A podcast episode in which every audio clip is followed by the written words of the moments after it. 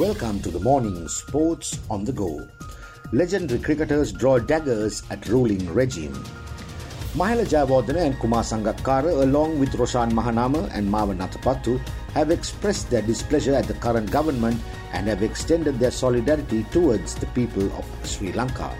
Both Mahela and Sangakkara stand firmly with the people and want the current ruling Rajapaksa regime out, which would also include perhaps the Minister of Sports, Namal Rajapaksa, the very man who appointed them into their high profile roles they hold at Sri Lanka cricket at present. Switching of allegiance is something Sri Lankans are accustomed to seeing, more so in the political arena. But now, here we see it in the sporting arena too. Both Mahela Jayawardene and Kumar Sangakkara posted their respective supportive messages from India as they are currently fully involved with the ongoing Indian Premier League, whilst Roshan Mahanama and Marvan Atapattu supported the people by taking to the streets in their silent protests in Colombo.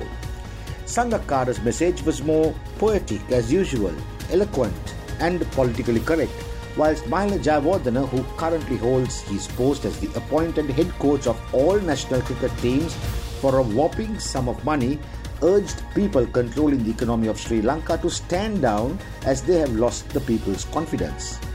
Mahela should not be throwing stones whilst living in a glass house, as the cricket loving public have voiced the exact same sentiments about the comments he has made. They too have lost their confidence in his administrative competence.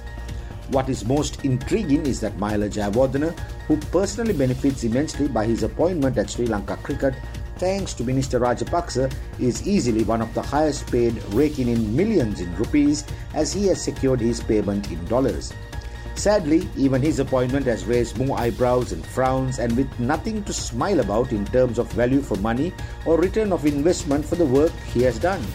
Sri Lanka cricket has plummeted to one of its lowest ebbs in all formats it contests in ever since the Minister of Sports appointed the Technical Advisory Committee headed by Aravind De Silva, Kumar Sangakkara and Muthaiah Muralidharan and also brought in Tom Moody as a consultant for a sum that could feed hundreds of starving families for the entire duration of his three-year contract.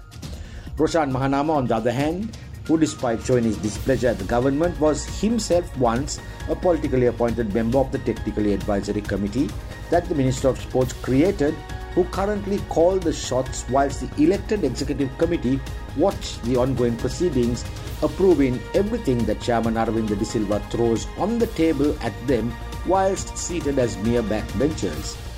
However, Mahanama recently tendered his resignation and quit, citing personal reasons. A disgruntled cricketing fan had this to say, quote, Namal was playing with fire when he trusted these iconic sporting legends who in reality are arch businessmen. If they could creep in and out of his ear and come out unnoticed, then they have to be much smarter, much wiser than the sports minister himself. Namal was warned that even his political career will be at stake for placing his trust in these cricketing legends and handing out the complete reins for them to do as they please. Sri Lanka cricket is dead and buried for now, and it will certainly be the minister who will be held responsible when Sri Lanka gets knocked out of the T20 World Cup, which is to be held later this year in Australia.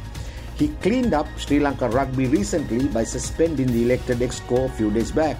We only hope that he would clean up Sri Lanka cricket too and at least rectify this huge blunder by dissolving the technical advisory committee and especially all the questionable appointments they have made. Telling Mahela to go about with his own private franchise businesses and most importantly sending Tom Moody back to wherever he came from. End quote. This is Marlon Dale Ferreira signing off for the morning Sports on the Go.